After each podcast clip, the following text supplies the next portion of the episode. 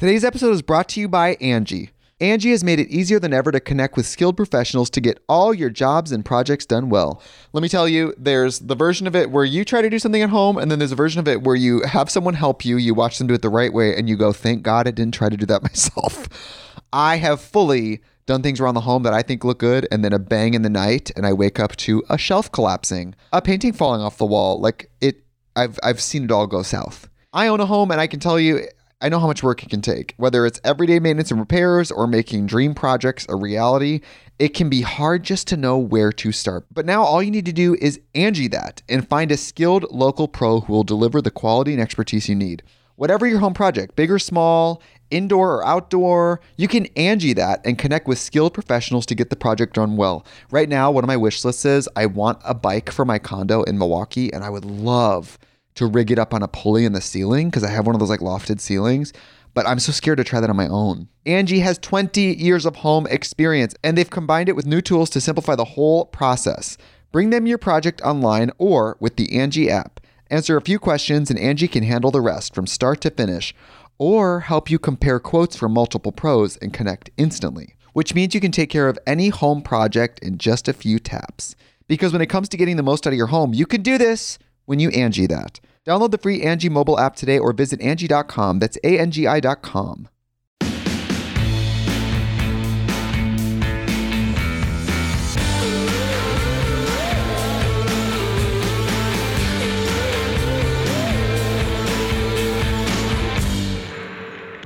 Hey guys, welcome back to Thick and Thin with me, Katie Bellotti. Hope you guys are all doing well. I have an update for you guys if you've been following my apartment journey. I haven't expressed this on Instagram or YouTube yet. I haven't shared this, but I have found my next apartment. I'm moving in March, so I have some time to get things together here, sell some things, just kind of, I don't know, not like get rid of a lot of things, but pare down my clothes, my shoes, things like that. Um, just kind of take stock of what I have and what will fit in the next space, all of that. But it's been a really, really crazy process. You guys know if you've seen other people's apartment journeys or if you yourself have looked for apartments in New York, it's very fast. It's like you see a space you identify it as, okay, this will work.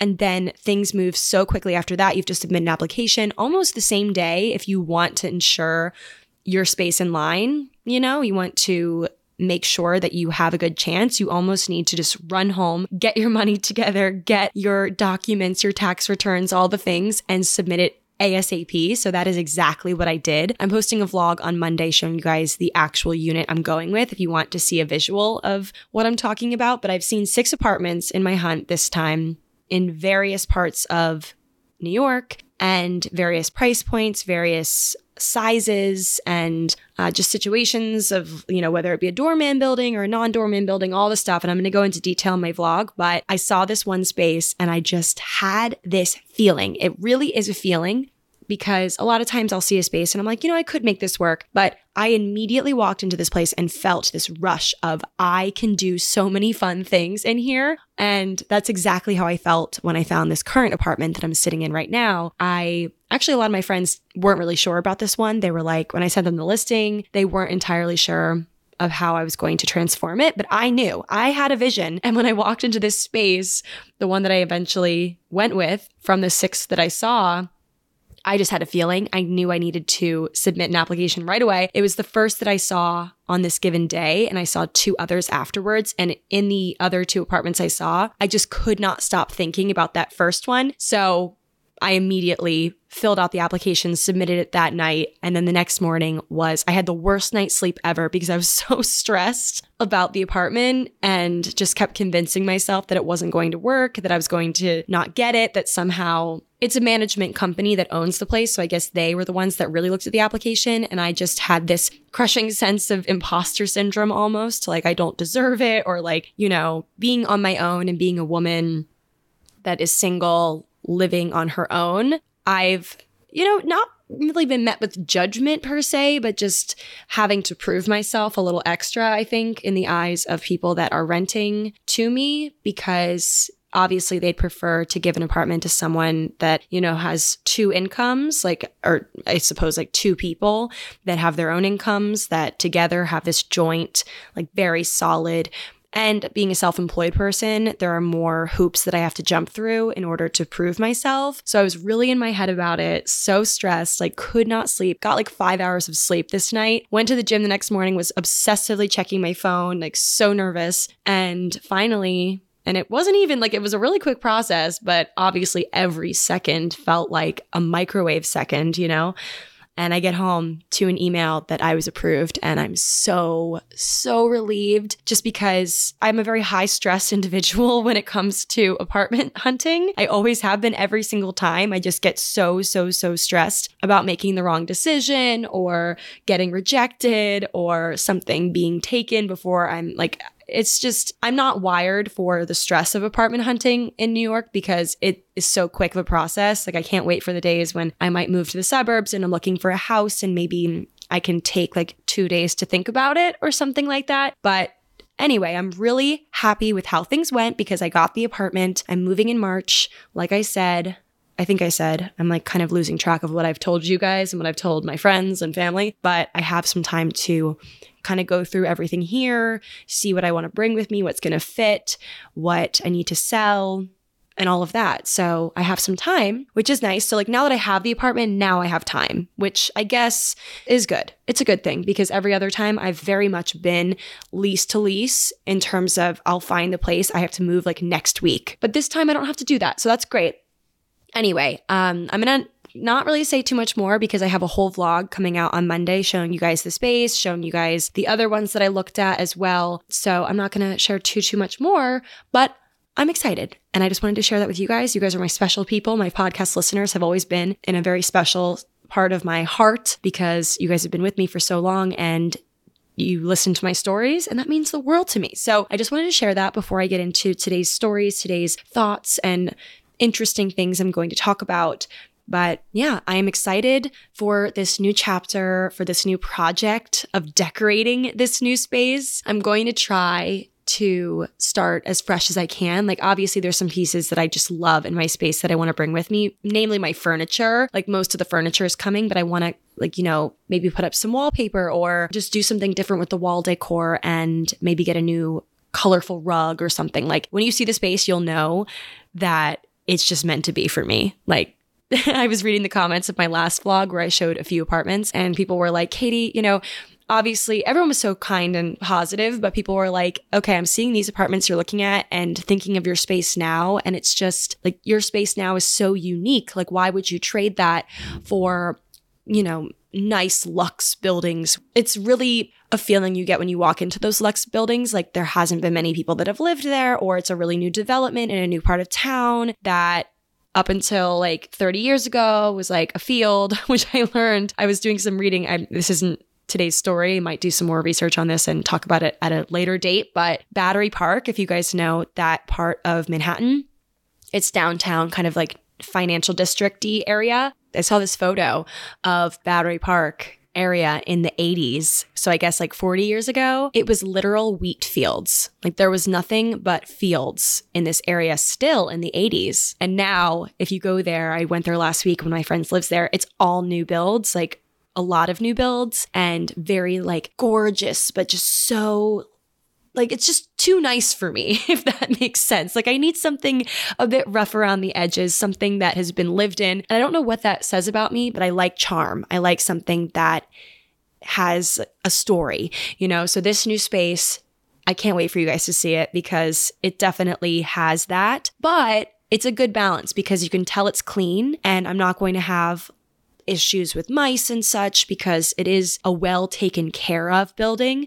but you can tell the unit itself. You're like, what stories does this place hold? You know, the current apartment I'm in used to be an old shipping building. So, you know, if you see my apartment in videos and such, you can see that there's like different parts of it that are very clearly like, what was that used for? You know, it has some question marks. And that is exactly how this new unit is that I'm going to be moving into, which I'm so excited about. Okay, I'm going to stop talking um, about it because I don't want to give too much away, but it's in a really, really good part of town that's like very steeped in history and so, so many stories to tell in this neighborhood. So I'm excited. Okay, it's just going to inspire me further. Also, you can like literally hear a pin drop, so it's very quiet, which is exactly what I need, and I'm thrilled. So we'll talk about it more in March when I actually move. I have like the whole month of February to get my ducks in a row, but Thank you for coming along on this journey with me. I'm excited. New chapter. Love it. So, in the meantime, let's get into today's episode. I have some stories to share, I have some secrets to share as well. It's kind of like a smorgasbord of things this episode. And it's interesting because I remember I have a very distinct memory of the first time I heard this word, smorgasbord, which it's borrowed from Swedish, and I actually looked it up. It's uh, defined as a buffet with many small dishes, from smorgas, which means sandwich, and board, which means table. Smorgas is from Swedish smör, which means butter, and gas, which means goose, and it's a reference to pieces of butter which float to the surface of milk when churned. But I think of smorgasbord as being kind of like, you know, a collection of things that might not be related, but because they're together, are related, you know, because it's all in like one podcast or in one. I remember this one substitute teacher. This is the first time I heard the word. I had this beloved substitute teacher in elementary school, and one of my teachers was on maternity leave, and she was just a constant figure for like honestly most of the year. I think that this teacher had had some complications or something because we had this sub for so much longer than I'd ever had a sub and she would just lay all the papers. Like remember the stacks of papers and you would like every um, table would have their turn to go up and grab like one from each pile and that was like the classwork for the day or whatever. It was like various subjects all at once and we choose one paper on like one subject and then the other paper was on a- another subject but the expectation was we would just complete all this classwork because the sub wasn't really, she was teaching, but you know, that was our main teacher's job. So when we had the sub, you guys remember substitute teachers, they would just be like, okay, guys, the goal is to get all this done by the end of the day. If you have any questions, ask me, but I'm not really here to necessarily like teach a lesson. So she would call it a smorgasbord, and I could never pronounce it and I really didn't even know what it meant. But now, all these years later, I'm like, that's kind of how I live my life. Like, I feel like my days are a collection of all these different things together. It's a smorgasbord. Like, if you think about it as like a buffet, that is what my podcast is really. It's like a collection of stories and things. And sometimes they're related, sometimes they're not. But today, yeah, it's a smorgasbord, a little bit of everything. We're going to share some secrets that I found on Reddit, um, all anonymous, but little stories that I found that I thought were heartwarming, but then also honestly a very tragic tale I'm going to be sharing. So later on the episode, if you are interested in like the human condition of it all and how honestly it's kind of a, a, negative that turns into a positive because it's a true story from history, something that was really grisly,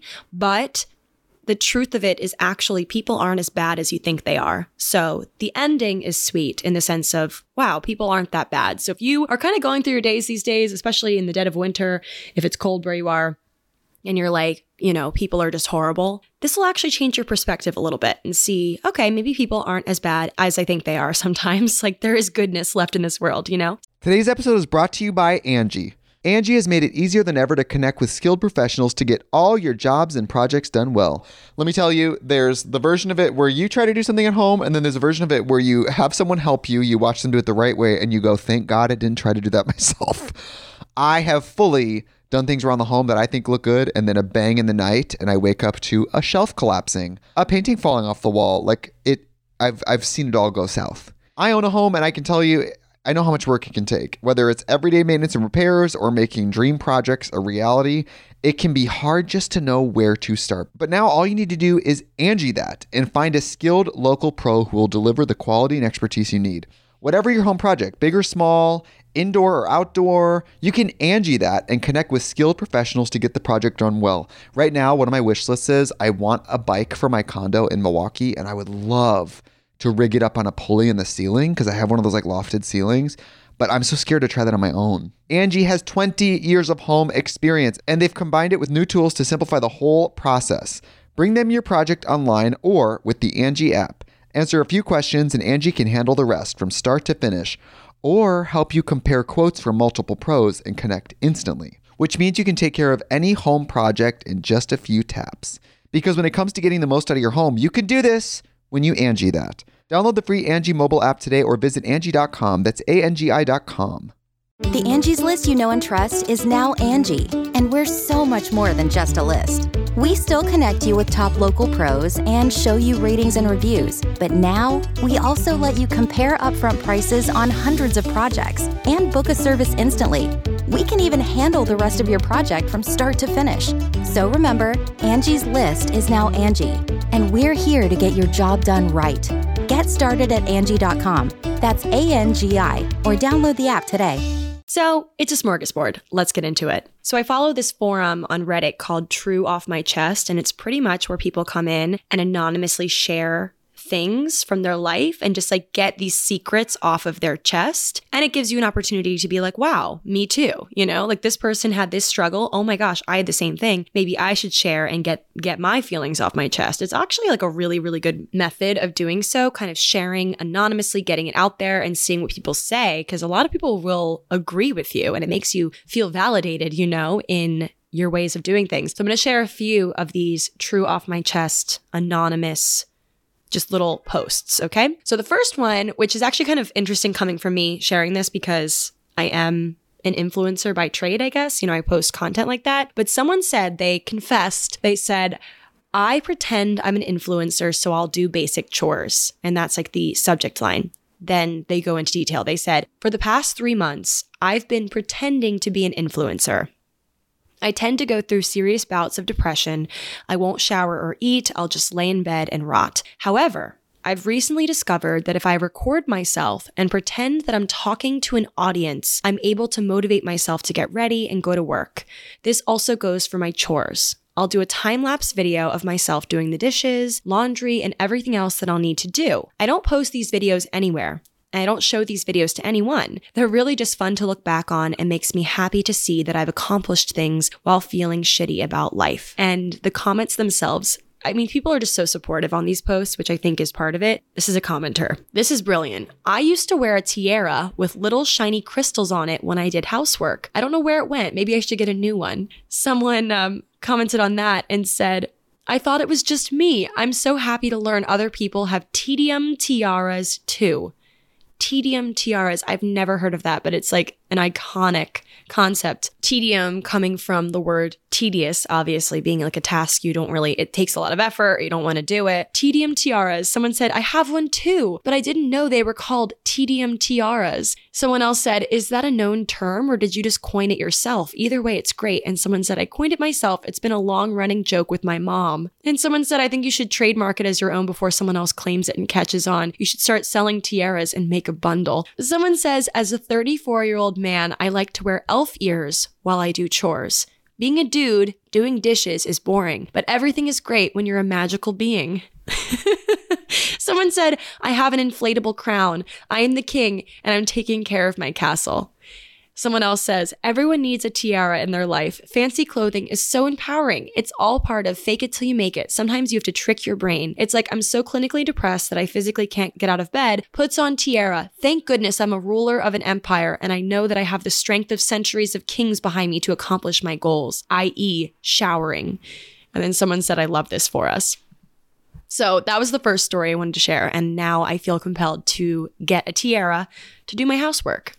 okay, the next confession. It says, I am a judgmental hypocrite and I owe thousands of people an apology. Just what the title says. For too long, I've judged people on the choices they make, but in this case, I was so hilariously in the wrong that I had to post to make amends. You see, for years, I've been talking mad shit about people who wear Crocs, how they've given up on life, or how they bought chastity belts for their feet, which I've never heard of that. But back to the post, they say, you know, just the usual cheeky smartass stuff. Fast forward to a few months ago. I'm going through a divorce and made the decision that I'm now romantically retired. I visited my sister for Christmas. The whole family got Crocs. They're all in love and talking them up, and that voice in my head that makes fun of people is like, well, you've given up too, so what have you got to lose? So I caved and got a pair. Guys, I was wrong. Hilariously wrong. These things are magical. They're like perfect little clouds for my feet, and I never want to take them off. Just had to share. And I just died over this post because honestly, I've been a croc denier as well, or like a croc complainer as well throughout my life. But I got a pair as water shoes when I was on this road trip and we went into like a, a, rather rocky sort of ravine as part of a hike. And honestly, the crocs saved me and I still have them in my closet. I haven't worn them recently. I haven't really had a need to, but for various professions and just like life, Crocs, they make sense. They're comfortable. They make sense. Someone commented and said, just imagine if you are wrong about the most trivial, insignificant thing, aka the Crocs, how many other things you could be wrong about. Maybe some really big stuff. And then the person that posted about the Crocs said, Nah, I don't think so. in response. And then someone else said, Well, this is obviously a post written by one of my many croc loving friends and family I've taunted over the years as a mere ploy to get me to cave. Never. So I just thought that was good. The next one and the last one I'm going to share that actually leads into today's longer story is a little bit deeper. This is the confession. It says, I like going to places I've never been because I don't want anyone to know me. I love anonymity, and being in public in a place people know me makes me so anxious, even if it's just a few people I know from the area. I like walking around the street knowing that no one knows who I am and I'm never going to see them again. I hate knowing people. I just want to live in my own world with people I choose, which is interesting, kind of like an oxymoron, being like, I love being places that no one knows me, but I want to live in my own world with people I choose. Like those people you choose do know you, I guess, but maybe not. Maybe they're just random people that you're choosing, like that you don't know to have in your life. But regardless, I thought this was very interesting because it really struck a chord with me as being someone who, you know, lives in New York City, a city of 8.468 million people as of 2021. Yes, I looked up a statistic. And yet, you know, of those 8 million people, I've locked eyes. Like I've seen probably like 0.0005% of the population in my four years here. And I've known or spoken and interacted with probably 0.000005% of the population. And those are totally made up statistics, but you know what I'm saying here. You know what I'm trying to get at with that. And yet, all this considered, you know, I felt comforted at times knowing that there's so many people. So I'm not alone, but those people are very focused on themselves and their work and their life. People in New York like don't really give you the time of day until they do. Like they do when obviously when someone needs help, New Yorkers are very quick to jump to help. Like I've seen so many viral videos of people jumping down into the subway tracks to grab someone that fell like there is heroism here like people do go out of their way they will speak to you sometimes but most of the time if it's just your mind and your own people mind their own and just let you be. Like you could trip on a seam in the sidewalk and no one's going to talk about it. Like no one's going to like if you don't fall flat on your face and need help, people are probably not even going to notice. It's not going to be the talk of the town. I can wear literally any outfit I want. I can wear my ratty pajama pants out to get a, a bagel and no one's going to comment on it. Like it's one of those things where you are pretty anonymous unless you're in certain parts of town like Washington Square Park. People do those interviews now and you're like you can be kind of caught in the spotlight for a moment, but most of the time if you know where to walk in New York, you can completely blend in. And even when something embarrassing happens, it's not even as embarrassing, I don't think, even with all these people around. Maybe it's just like I've been here for four years, so I'm a bit jaded now. But this morning, I was walking back from CVS with one of those paper bags full of like a bunch of trash bags and tampons and like a lot of I got a lot of just like household things and they were pretty heavy so the bag actually broke from the bottom and I wasn't even embarrassed because I scooped everything up really quickly. No one even had a chance to offer to help me because like I got it and no one even noticed, I don't think. And it wasn't embarrassing. Like my tampons were like on the ground. and I was like, yep, okay, just another day. It's fine. Carry on. And no one even like batted an eye. And some people might be like, oh my God, that's so sad. But I love blending in. Like I really love it. So, all this considered, really thinking about that last question that I just discussed, this really inspired today's story, which is a really, really interesting one. And it comes from this book. I'm going to read directly from this book that everyone needs to get on Amazon. I am so hooked on it. I'm a little over halfway through it and I just can't put it down. Like every night before bed, I read a chapter and it really, really makes you think. It's called Humankind by Rutger Bregman. And Rutger is a 34 year old Dutch historian and author, and he has published four books on history, philosophy, and economics. And Humankind, it's really good. Like the goal of the book is to discuss moments in history that were painted as these really horrible things, and oftentimes were really horrible things. But it's to overall dispel the widely held belief that humans are bad and selfish by nature. Like human beings are by nature selfish. They're all, you know, selfish, self interested, driven people. And we have no hope. Like, you know, history is going to continue to repeat itself because people are just selfish and bad. And it goes through really widely known and some not so widely known disasters and wars and conflicts and murders and things like that. And it talks about how, yeah, something bad happened, but it wasn't because of a large group of people being bad. Sometimes it's just one bad person and people just believe that person. And that's not out of being a bad person themselves. It's just they are gullible or they want to believe and things like that. So it's really interesting. Like it starts out with like a bad story, which is really, really sad or something. And then it ends up like the end of the chapter is see, maybe it's not all what it seems. You know, maybe the media kind of ran with this and made us feel like humans are bad, bad, bad people, but maybe there are some good ones left and maybe we're not doomed, you know? So that's the book in a nutshell. That's my take on it. But the story I'm going to be sharing today comes from this book, and it's about a 28 year old girl living in New York City with a very eerily similar name to my own. So I have not forgotten this story since I read it in the book, and I just need to share it because the ending will surprise you. So, if you guys have the book, turn to page 180. Wouldn't I be a great teacher? Honestly, in another life, I think I would be a history teacher and like go get my master's and do all of that because you guys know how much I just love, love telling stories and learning. So, it's on page 180, and I'm going to tell you guys a tale from the words of Rutger Bregman, the Great, who I actually need to meet now. I've decided he's going to be at my dinner table. You know how you choose who you want to have dinner with? This guy. I Rutger can come to my dinner. Okay, setting the scene. So it is March 13th, 1964, and it's a quarter past three in the morning. Catherine Susan Genovese drives her red Fiat past the no parking sign just visible in the darkness and pulls up outside the Austin Street subway station. Kitty, as everyone knows her, is a whirlwind of energy. So, like I said, her name is similar to mine Kitty. But Catherine, short for Kitty, which honestly makes me think maybe I should go by Kitty in another phase of my life. But Kitty is a whirlwind of energy. 28 years old, she's crazy about dancing and has more friends than free time. Kitty loves New York City and the city loves her. It's the place where she can be herself, the place where she is free. But that night, it's cold outside, and Kitty is in a hurry to get home to her girlfriend. It's their first anniversary, and all Kitty wants to do is cuddle up with her girlfriend, Marianne. Quickly switching off her lights and locking her car doors, she heads off towards their small apartment less than a 100 feet away. What Kitty doesn't know is that this will be the final hour of her life. It's 3:18 in the morning. The screams pierce the night, loud enough to wake the neighborhood. Oh my god, he stabbed me. Help me. In several apartments, lights flick on. Windows are raised and the voices murmur in the night. One calls out, Let that girl alone. But Kitty's attacker returns. For the second time, he stabs her with his knife. Stumbling around the corner, she cries out, I'm dying. Nobody comes outside. Nobody lifts a finger to help.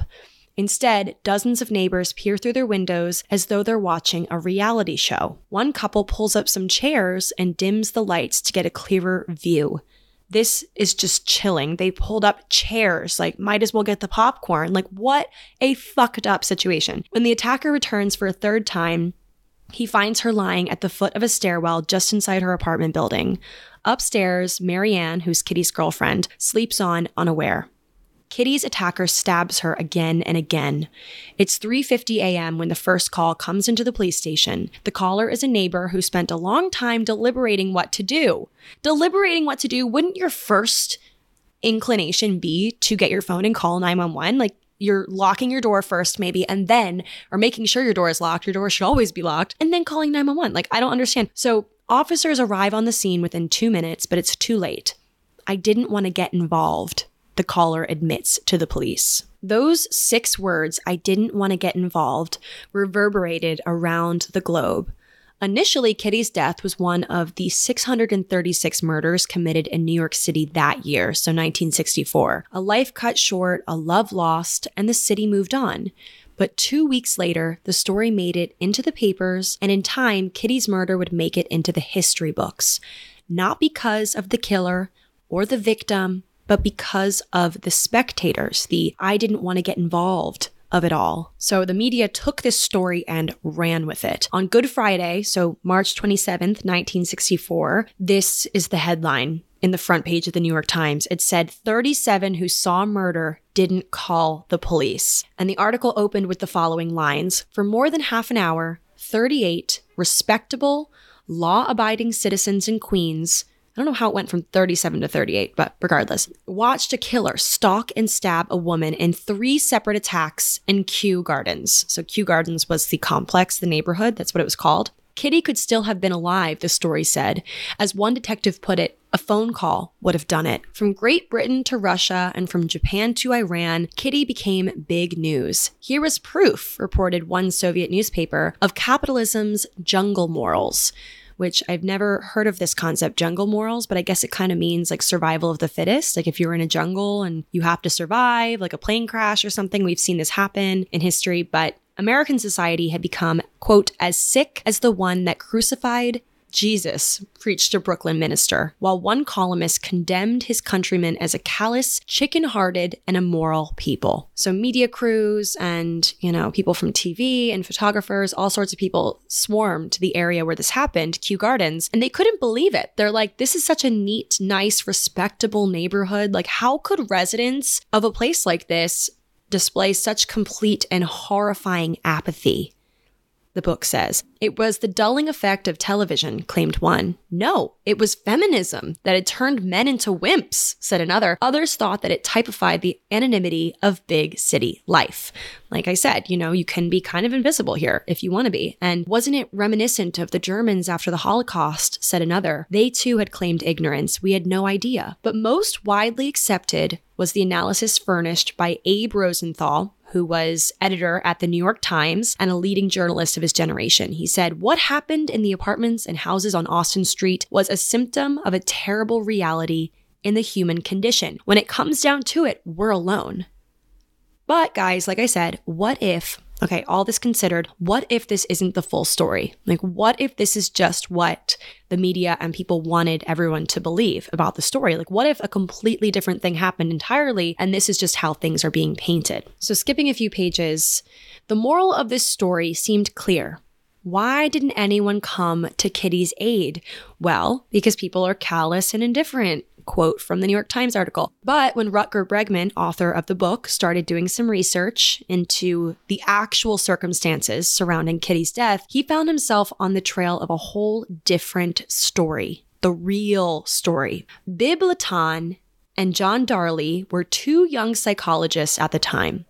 Bibb Latané, what an interesting name. It's like B I B B L A T A N E. So these two young psychologists have been studying what bystanders do in emergencies and noticed something strange. Not long after Kitty's murder, they decided to try an experiment on the bystander effect, the bystanders of it all. And their subjects were unsuspecting college students who were asked to sit alone in a closed room and just chat about college life with some of their peers over an intercom. Except there were no other students.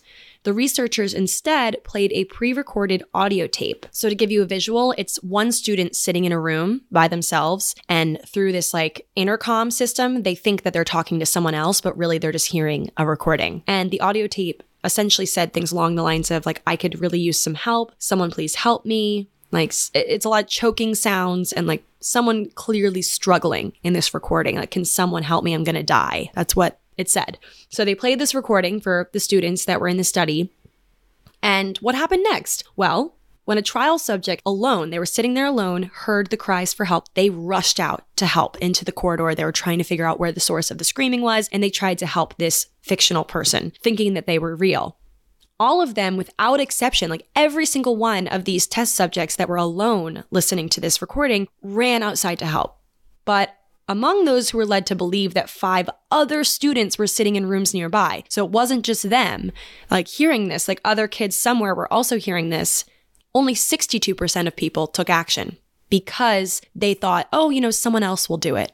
I don't want to be the one to do it. I don't want to get involved. Other kids are hearing this too. Maybe they're going to help. So the psychologist's findings would be among the most pivotal contributions made to social psychology, says Rutger. Over the next 20 years, more than thousands of articles and books were published on how bystanders behave in emergencies. And these results also explained why those 38 witnesses in Kitty's murder didn't do anything. Like maybe if Kitty had been attacked in a corridor with one other person nearby, that person would have done something. But because there were so many people witnessing what was going on, maybe that's actually what killed her. The fact that everyone thought someone else was going to do something you know? But again, this isn't the full story. I'm going to tell you guys the actual story of what happened next, according to Rutger and his research. So, his research actually comes from another guy's research, to be clear here, and his name is Joseph DeMay. And Joseph actually, 10 years after the murder, moved to Kew Gardens, so the place where the murder happened. And he was an amateur historian, but was super interested in what actually went down. So he decided to do some research on his own. So he started to go through the archives, turned up all these pictures and old newspaper clippings and reports. And he actually really alone, with maybe some help from other people, but mostly on his own, put together the actual sequence of events and what actually happened. Discover why critics are calling Kingdom of the Planet of the Apes the best film of the franchise. What a wonderful day! It's a jaw dropping spectacle that demands to be seen on the biggest screen possible. We need to go. Hang on. It is our time. Kingdom of the Planet of the Apes. Now playing only in theaters. Rated PG 13. Some material may be inappropriate for children under 13. So let's take it again from the top the story of Kitty the actual events that unfolded. So it's 3:19 a.m. and a horrifying scream breaks the silence on Austin Street. But it's cold outside and most residents have their windows shut. The street is poorly lit. Most people who look outside don't notice anything odd. And a few people make out a figure running down the street. But this isn't extremely odd because they just assume she's drunk there's a bar just up the street. This has happened before, you know, like drunk people running and doing weird things. Nevertheless, Rutger says at least two residents pick up the phone and call the police. So, two people called the police. One of them is the father of Michael Hoffman, who would later join the force himself, and the other is Hattie Grund, who lives in an apartment nearby. And they said, We already got the calls. So, the police were fully aware and got two phone calls, yet they didn't come. Like, why didn't they tear out of the station, sirens blaring, to figure out what's going on. Well, based on those first calls, the dispatcher may have assumed that this was a marital situation, like a marital dispute. And Hoffman, so Michael Hoffman was the the guy whose father called. He, now retired from the force, thinks that that is why they were so slow to come. Like they thought that husband and wife were fighting. And back in those days, like this was something where spousal rape wasn't even a criminal offense, which is just bonkers. This is the 60s. But what about those 38 eyewitnesses that were talked about in the papers? This notorious number, which would later turn up in everything from songs to plays to blockbusters, bestsellers, comes from a list of all the people that were questioned in the case by police. And the vast majority of the names on that list were not even eyewitnesses. At most, they'd heard something, but some hadn't even woken up at all. So there were two clear exceptions, which is important to note. So the first one, the first person that saw the attack and didn't do anything was Joseph Fink, who was a neighbor in the building. He was this old, solitary man who was known to loudly hate Jewish people. Like he was very anti Semitic. I don't know if Kitty was Jewish, maybe she was, but he was just this old kind of cruel man and he was wide awake when all this happened. He saw the first attack, he did nothing. And the second person who didn't do anything but saw it was Carl Ross, who was actually friends with Kitty and Marianne, but he panicked and he told police he didn't want to get involved. But what he meant was he didn't want publicity because he was really drunk that night and he was afraid it would come out that he was gay. And homosexuality was strictly illegal in those days. So Ross was terrified of the police and the papers like the New York Times that stigmatized homosexuality as this dangerous disease. And in 1964, when this happened, gay men were still routinely brutalized by police, and the paper regularly portrayed homosexuality as this plague. And Abe Rosenthal, in particular, the guy who actually wrote the article on Kitty for the New York Times, was a notorious homophobe. Like notorious. And not long before Kitty's murder, he actually published another piece called Growth of Overt Homosexuality in City Provokes Wide Concern. So, just so you know, of course, none of this excuses Carl Ross's negligence. Like, even if he was drunk and scared, he should have done more to help his friend. But instead, he did something. He called another friend, and then that person urged him to call the cops, but he didn't want to from his own apartment. So he climbed over the roof to his neighbor's house and she woke up the woman who lived next door to her. So he did do something, but he probably has been beating himself up for the rest of his life over not calling himself, you know? I can't imagine that, like what that does to a person. So let's not be too hard on him. So the woman Sophia Farrar, she's the woman that was woken up, that lives next door to the neighbor that the guy went and got. Doesn't really matter the sequence, but Sophia, she woke up and she heard the news that Kitty was laying somewhere bleeding downstairs after being brutally hurt, injured. She didn't know if she was gonna, you know, what the extent was, but she heard that this thing happened. And Sophia did not hesitate for a second. She heard the news. She ran out of the apartment. Her husband was calling after her, still pulling his trousers on, and she didn't care. She sprinted to the scene, not even caring if the murderer was still there. Like she just knew she had to get there to help Kitty. When she opened the door to the stairwell where Kitty lay, the murderer was gone, thankfully, but Sophia put her arms around her friend and Kitty relaxed for a moment, leaning into her. This then is how Catherine Susan Genovese, aka Kitty, really died, wrapped in her neighbor's embrace. It would have made such a difference to my family, Kitty's brother Bill said when he first heard this version of events, if they'd known that Kitty died in the arms of her friend. Like they had to find out 10 years later that Kitty was not ignored by 38 people and died alone in a pool of her own blood. Like there was someone there holding her in her final moments, and they didn't know that because the, the papers ran with this story. So, why was Sophia forgotten? This neighbor that went into the night, not knowing what she was going to encounter, to hug her friend as she died. Why was she forgotten? Why was this story left out of the articles and the history books?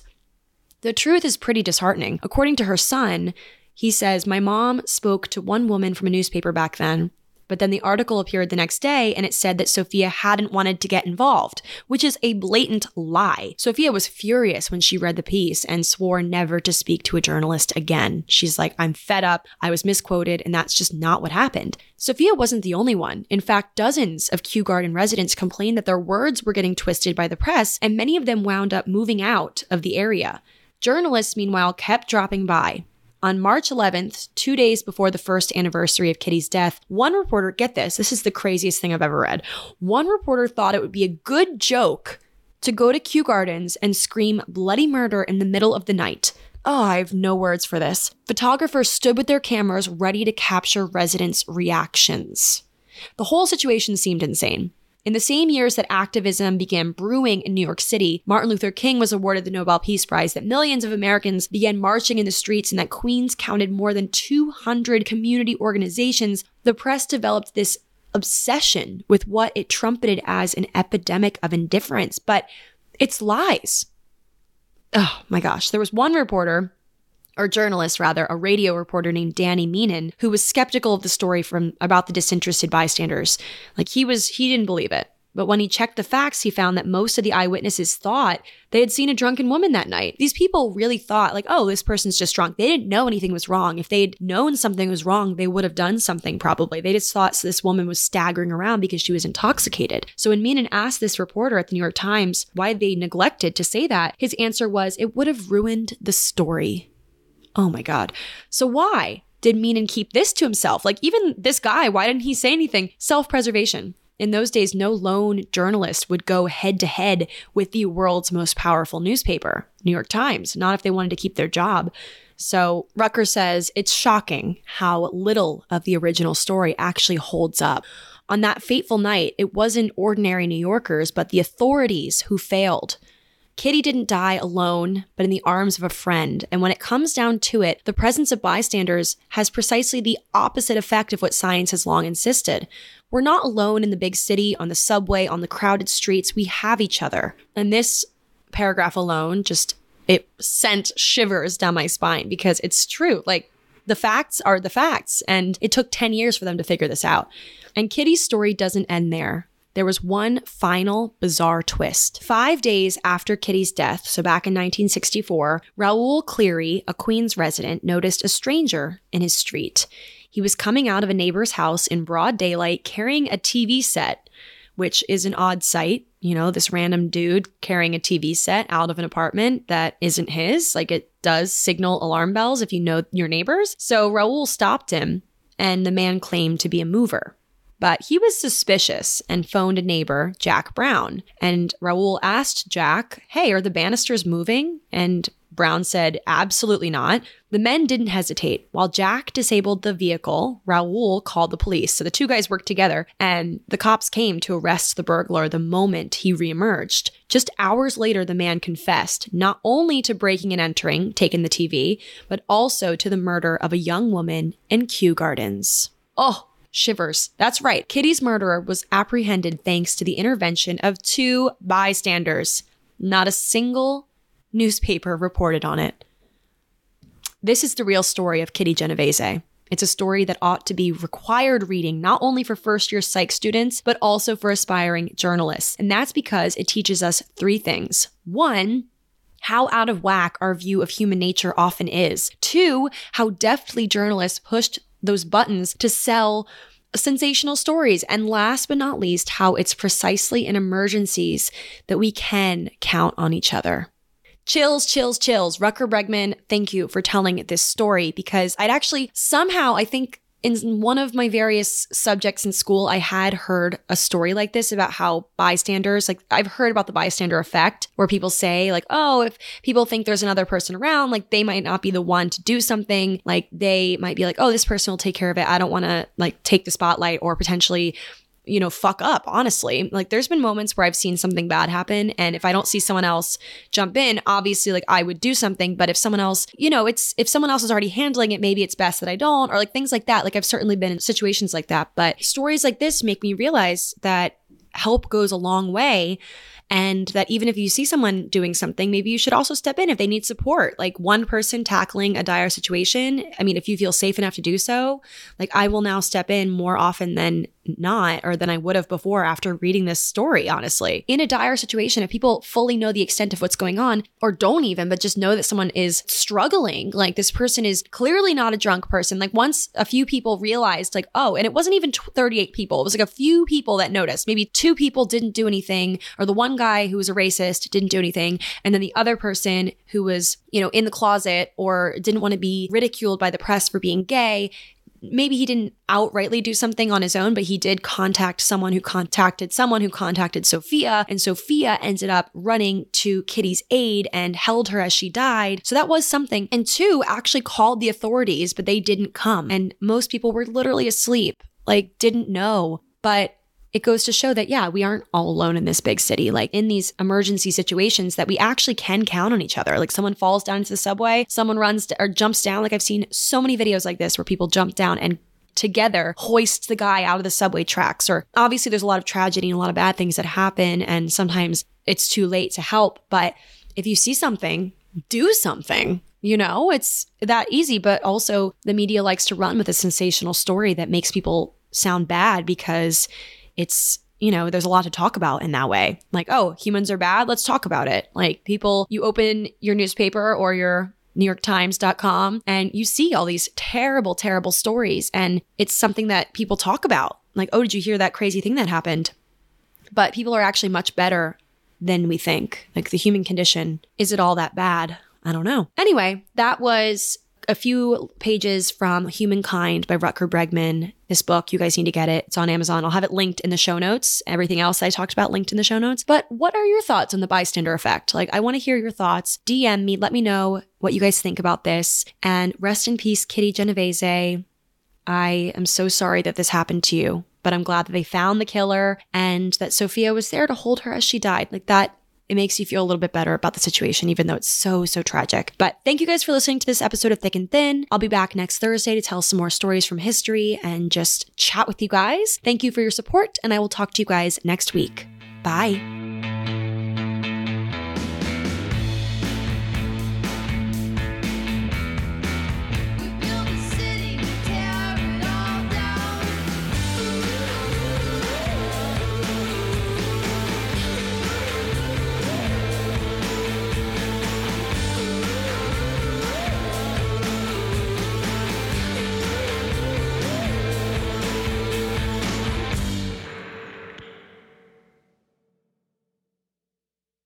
Today's episode is brought to you by Angi. Angi has made it easier than ever to connect with skilled professionals to get all your jobs and projects done well. Let me tell you, there's the version of it where you try to do something at home, and then there's a version of it where you have someone help you, you watch them do it the right way, and you go, thank God I didn't try to do that myself. I have fully done things around the home that I think look good, and then a bang in the night, and I wake up to a shelf collapsing, a painting falling off the wall. Like it, I've I've seen it all go south. I own a home, and I can tell you, I know how much work it can take. Whether it's everyday maintenance and repairs or making dream projects a reality, it can be hard just to know where to start. But now all you need to do is Angi that and find a skilled local pro who will deliver the quality and expertise you need. Whatever your home project, big or small, indoor or outdoor, you can Angi that and connect with skilled professionals to get the project done well. Right now, one of my wish lists is I want a bike for my condo in Milwaukee, and I would love to rig it up on a pulley in the ceiling because I have one of those like lofted ceilings. But I'm so scared to try that on my own. Angi has 20 years of home experience and they've combined it with new tools to simplify the whole process. Bring them your project online or with the Angi app. Answer a few questions and Angi can handle the rest from start to finish or help you compare quotes from multiple pros and connect instantly, which means you can take care of any home project in just a few taps. Because when it comes to getting the most out of your home, you can do this when you Angi that. Download the free Angi mobile app today or visit Angi.com. That's A N G I.com.